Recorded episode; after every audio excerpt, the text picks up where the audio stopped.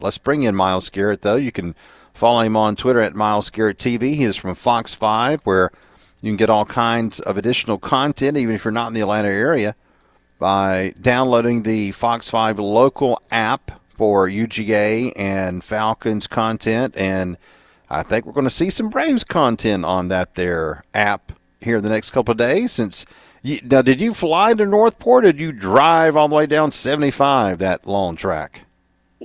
No, uh, DJ Shockley and myself, we actually just landed down here in uh, in Sarasota moments ago, so we're we're headed down to North Port now in the rental car. Okay, awesome. Well, we appreciate you taking a, a few moments and appreciate you uh, flipping with with Kylie. So, um, you're going to be there from day one. That's awesome. I know you're not going to be there the whole time, but but it's kind of fun when you're. I've been there from from day one when they first get out there. So, what are you most looking forward to with with spring training? What are the what are the few storylines you're going to be looking for? And kind of, I'm sure you've thought about this to prepare for for your trip down there. What what's what's on your mind as you head down there for spring training 2024? Yeah, I mean, I think the rotation obviously has to be at the forefront of what myself and I'm sure a lot of Braves fans are going to be paying attention to because you know in the playoffs that was ultimately their undoing there. So I mean, the the health will be paramount, but you also want to take a look at those guys who may end up contributing later in the year or maybe on day one. You never know who those guys might be. Um, you're excited to see the development of uh, Hurston Waldrep, the former first round pick, as well as seeing where Chris Sale is at. So I think there's a lot of different storylines to look at specifically in the, the pitching rotation because I think you all kind of know what this team is offensively. I think pitching wise, if they can get that right, there's no stopping them this year. Yeah, I'm I'm with you. I mean, I, you know, there's really no mystery when it comes to the offense. I mean, and Miles, I don't think we should expect the offense to be the same. But even if they're 85 percent of what they were last year, my God, that's still going to be record-setting offense, won't it? Oh yeah, no doubt. Um, and then you of course you get the new additions like Jarred Kelenic and uh, Sean Murphy, hopefully back to 100% there behind the plate with Travis d'Arnaud. You know, Matt, we all know what the Stars can do, right? At this point, Matt Olson, Austin yeah. Riley, Ronald Acuna Jr. I mean, they've been with the team for some time. We we know what they can bring to the table when they're fully healthy. So that's going to be the big thing because baseball, as you know, is a very long season. You're not going to be healthy for all 162 of them. So uh, if they can stay healthy, there shouldn't be any stopping it. But uh, Alex Anthopoulos has built some pretty good depth here, and it'll be exciting to see that depth in spring training. So Chris Sale has been an all-star. He has been uh, a, a, the best pitcher in the game at, at certain times in his career when he's been healthy. He had 20 starts last year, and of course, you'd love to be able to time any type of issue that he had uh, where he had to be out, so it couldn't be in the postseason. But it, it also sounds like from from reading about how his teammates are viewing him, Miles, as he's kind of the jerkwad that they may have needed as far as the veteran guy who's been through it, who's not going to take any crap. I'm kind of anxious to see if if that's going to be visible even in in February and March, aren't you? Yeah, no, it'll be interesting to see if it is visible. Obviously, you don't really see those types of emotions until you know maybe the end of the season when the playoffs are a lot closer, or you know maybe you see it if there's questionable calls during the season, guys who step up and you know kind of voice their support for players. You know whether that's Ronald Acuna Jr. maybe getting hit by a ball. We've seen that so many times this year, coming out to defend him, that type of thing. You know, it's it's it's big to have that guy on your roster. I think we saw it with the Phillies this past year. Kind of gave them an advantage in the postseason, and I think the Braves had it in 21 with you know guys like Joc Pederson, mm-hmm. Jorge Soler. You you had those voices in there that you know kind of gave you that competitive edge at times. And you know, Chris Sale ideally could be that guy for this team. Yeah, they wouldn't have beat beaten Chico's bail bonds in 21 without Joc Pederson. I mean, there's just no doubt in my mind that that's uh, that's the the presence that he had. And and then we're going to have a fifth starters competition. You mentioned Hurston Waldrep. Uh, AJ Smith Shawver. They're going to stretch out Reynaldo Lopez. I, I, always think it's fun when there's a fifth starters competition because we know who the top four are going to be as long as they're healthy. So that'll be kind of fun to track for the next six, seven weeks, won't it?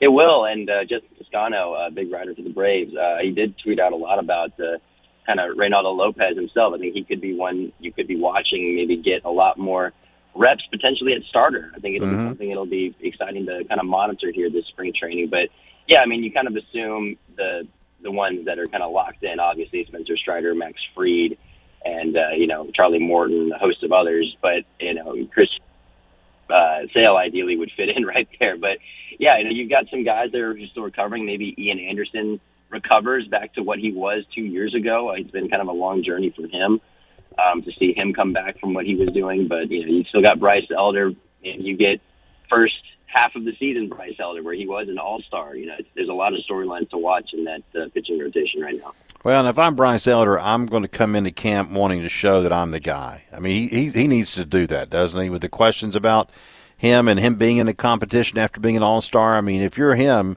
you got to uh, hope that okay, I'm going to respond to this challenge and go out there and win win my job back because that's what he's pretty much got to do. Yeah, I mean, I'd say that's the the perfect scenario for him. Uh, you know, obviously, you, the good thing about Bryce Elder is you're not counting on him to be your number one guy. So I think because of that, you can kind of take some pressure off because at the end of the day, he still is a young guy.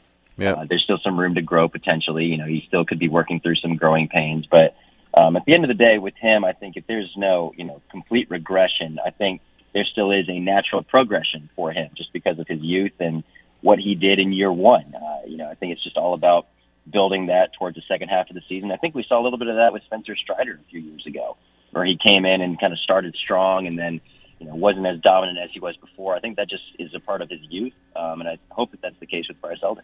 Miles Garrett, our guest from Fox 5 in Atlanta.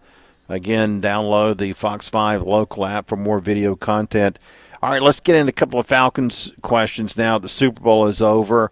Uh, looks like the staff is uh, pretty much come together for Raheem Morris, and, and now we have already heard some more speculation linking Atlanta to Justin Fields. Is that going to get louder, do you think, in the next month? Oh, yeah, I'm sure, especially once the NFL Combine rolls around and you know these pro days start coming in and we get a better look at these prospects and then free agency, of course. I mean, I don't think we're going to see any of those big moves happen, you know, in the next couple of weeks. I think this will take its time with this process, and you know, I'm sure the Bears themselves are probably trying to keep their poker face up and try to see what they can maybe get for the number one overall pick should they decide to keep Justin Fields and and keep that number one overall pick or trade it away. So if it is Caleb Williams, you would imagine that they do keep the number one overall pick and then trade Justin Fields. But as far as the chatter to Atlanta, um, you know that that's something certainly to pay attention to. I think the Falcons will be linked to just about every quarterback there on the market this year, whether that's free agency trade or the NFL draft. But all that considered, yeah, th- those conversations I'm sure will only get louder as as this whole process unfolds. If you were Chicago, what would you do? Trade Fields or trade that first pick?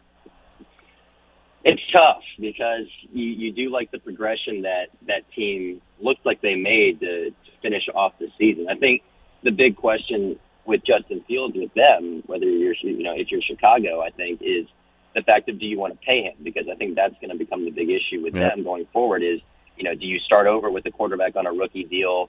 Um, you know, do you maybe trade down to three or something, get another quarterback, and have a bunch of picks and surround that guy with a whole bunch of talent while he's still on his rookie deal. I think there's so many different things you can consider there, but I think you can't forget about the fact that Justin Fields and that offense look like they may have taken a turn for the better at the very end of last season. So uh, it's a lot of things to consider. Um, I think it'll definitely boil down to what you can get for that number one overall pick and where you think Justin Fields is at, because obviously they've seen him a lot more in depth than we have. You know, just watching him on TV and in practice, they they see him in the film room. They see him a lot more in depth. So I, I think it's going to be very. Yeah, it, it is. It's it's it's not easy, but they they're in the catbird seat because they got a lot of picks already from flip flopping with with Charlotte last year, and uh, that that puts them kind of in a in a great spot no matter what they do for for sure. So um, we're about a month away from free agency. Um, and I, and I guess, and, and I know you and, and DJ Shockley and your whole staff have talked a lot with with uh, Terry Fontenot and Raheem Morris over the last week since the press conference. I mean, uh, this these next three or four weeks is constant evaluation first of what you've got and then what you what you need. I guess right. Oh yeah, and it, we're actually going to be able to speak to, to those assistant coaches very very soon. Um, kind of get an idea for what their philosophy is coming up. And, you know, offensive coordinator Zac Zac uh, Robinson as well as Jimmy Lake, defensive coordinator. We're going to get a better understanding of what they're all about, and uh, I think you'll find out a lot maybe on what their intentions are as far as personnel wise once we get an idea of what system they're going to run, how they're going to run it, that type of thing. So um, I'm sure this staff is going to start filling out to its uh, finality, I guess, a little bit more if you want to call it that, uh, these next few weeks. But yeah, I mean, I think they're ready to hit the ground running and uh, and get in the process of getting better. I, I think uh, Raheem Morris is ready to get this going. Yeah, it's going to be fun to watch for sure. Well, Miles, thanks for taking some time. Thanks for flip flopping uh, with Kylie having the little little issue there, and I know you just got in, so I appreciate you taking a few minutes. And uh, how long you down there for? Uh, I am down here until the twenty first. So, oh my uh, God, down you're down there. Yeah. How about that? That's a that's that's pretty good then. Oh yeah, I got to work on my tan, Bill. It's only February. well, me too. Uh, if I work on my tan, I'll be in trouble. But no. well, have fun down there. That's great. Uh, I'll be there later in March. I hope so. Uh, there's nothing like spring training. I'm envious of you being there at the very beginning. So y'all have fun down there, and we'll talk to you again soon. Okay, Miles. We'll do, Bill. Take care.